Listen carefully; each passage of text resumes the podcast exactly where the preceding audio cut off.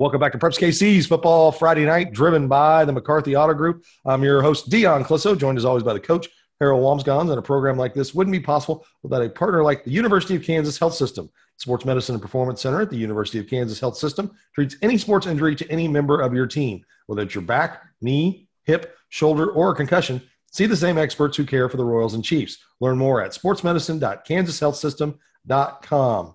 Let's go ahead and get back into the football and bring in Blue Valley Southwest coach Anthony Orrick from our, one of our Remax Big Three games as they travel to Leavenworth to get a rematch from a game they won earlier in the year here in the first round of the 5A playoffs. And coach, uh, it was a good game first time around. I'm assuming you're you're ready for another dogfight this time. Well, yeah, absolutely. It's all it's always tough when you when you go play a team twice in the same season, and you know we both kind of know know quite a bit about each other, know what worked against each other and what didn't work, and you kind of go back to the the drawing board and figure out some things to you know to try and help help you have a little bit more success. But it was definitely a dogfight the first time. Uh, Sean does a great job over there with those kids, and and uh, they are physical. They they play hard, and and they they are playing with confidence right now.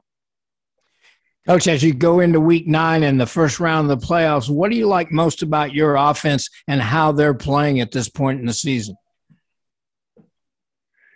You know, early on in the season, uh, we we were having a lot of success, uh, both sides, you know, running and throwing football, and and we've we've got to get back to that going into the playoffs. Um, we've got to get our run game um, back back established.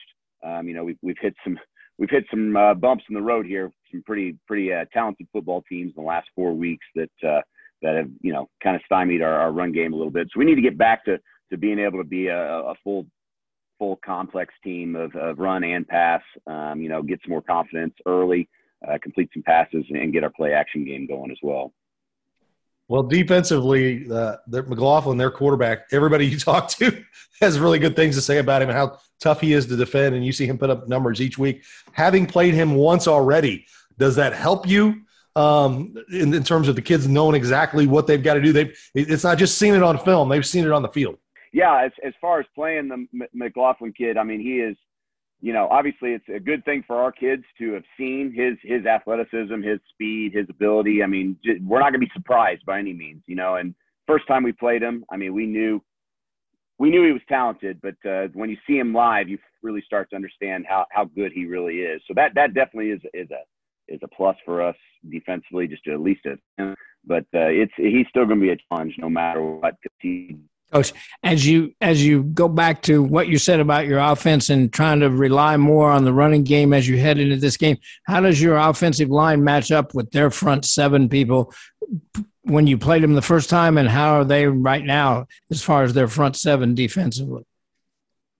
You know, they have they have the advantage to they they platoon. You know, basically their offensive defensive line, so they're not playing a lot of kids both ways. We uh, unfortunately have to play some kids both ways, so. Uh, so, you know, we're actually getting a couple of our kids, our starting center, our starting right guard back uh, that we've been missing for the last two weeks.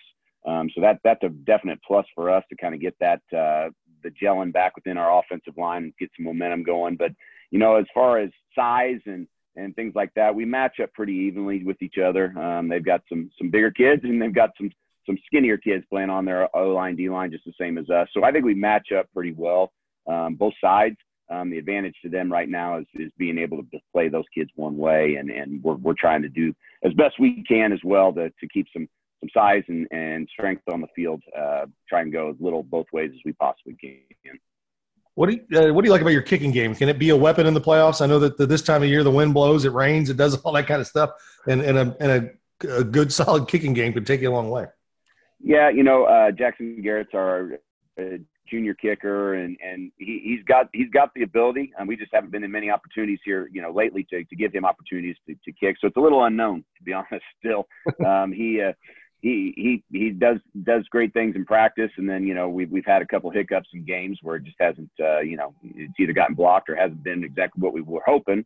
Um, but you know, it's a little unknown to be honest with you. But uh, you know, we we've got confidence in him um, if it comes down to it. Well, Coach, it should be a fantastic game. Good luck, and we appreciate you taking time with us. Guys, I appreciate it. Thank you very much.